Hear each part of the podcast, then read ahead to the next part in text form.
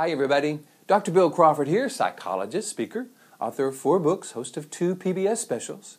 Here today to talk about the subject of failure, or specifically our fear of failure, because I think it can get in the way of us learning the skills, the abilities we need to learn to be successful.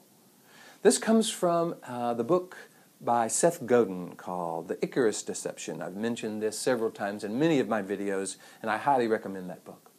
He talks about it in a very interesting way. I've kind of taken his thoughts and reworded them a little bit, but what he says basically is one key in success and learning is the ability to move into a new situation and feel momentarily incompetent.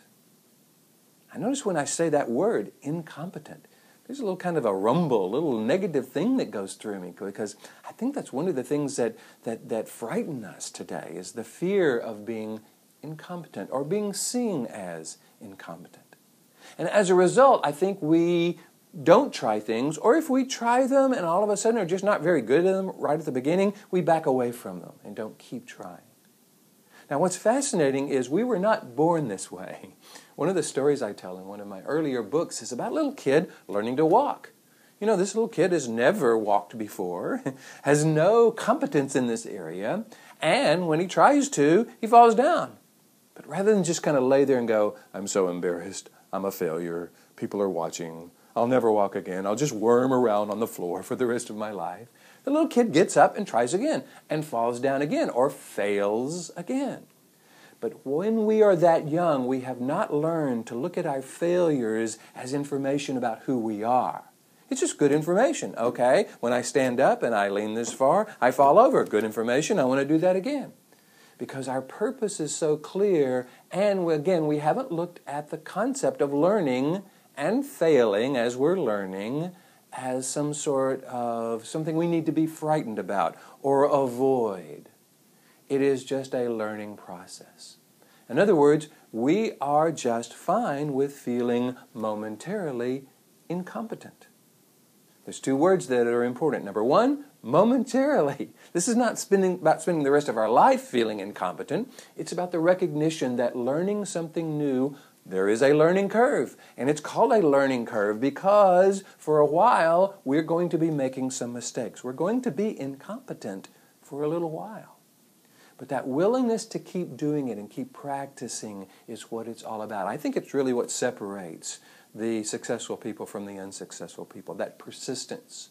And that persistence is there because we're willing to see the process as a series of steps that we are getting better at. And that each failure, anytime we're not as successful as we want to be, that becomes good information on how we want to do it differently in the future.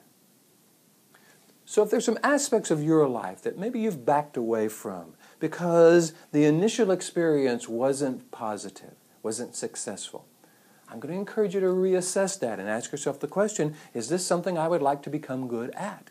If I were teaching someone I love how to become good at this, would I encourage them to keep practicing, to keep trying, to not see their failures as information about them, but as information about a process where momentary incompetence is necessary to reach the goal of competence and success.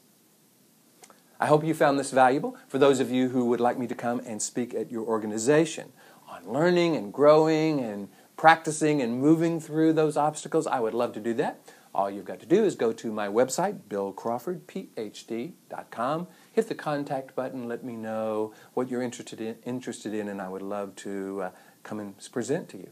For those of you who would like to work with me as a psychologist or a life coach and use some of the philosophies that you see on these videos in your life, I love to do that as well. You, if you're in Houston, feel free to just call me up and we can make an appointment. If not, many people come to Houston and work with me and then work with me over the phone or Skype. Um, I also come to your part of the world if you're interested in that and kind of help you bring those qualities to your particular situation, kind of a, an, an immersion experience of coaching. Any of that is something you would be interested in, again, feel free to go to my website, billcrawfordphd.com, hit the contact button, and I would love to talk with you about that. In the meantime, here is to you, bringing more clarity, confidence, and creativity to everything you do. And I look forward to seeing you in the next video.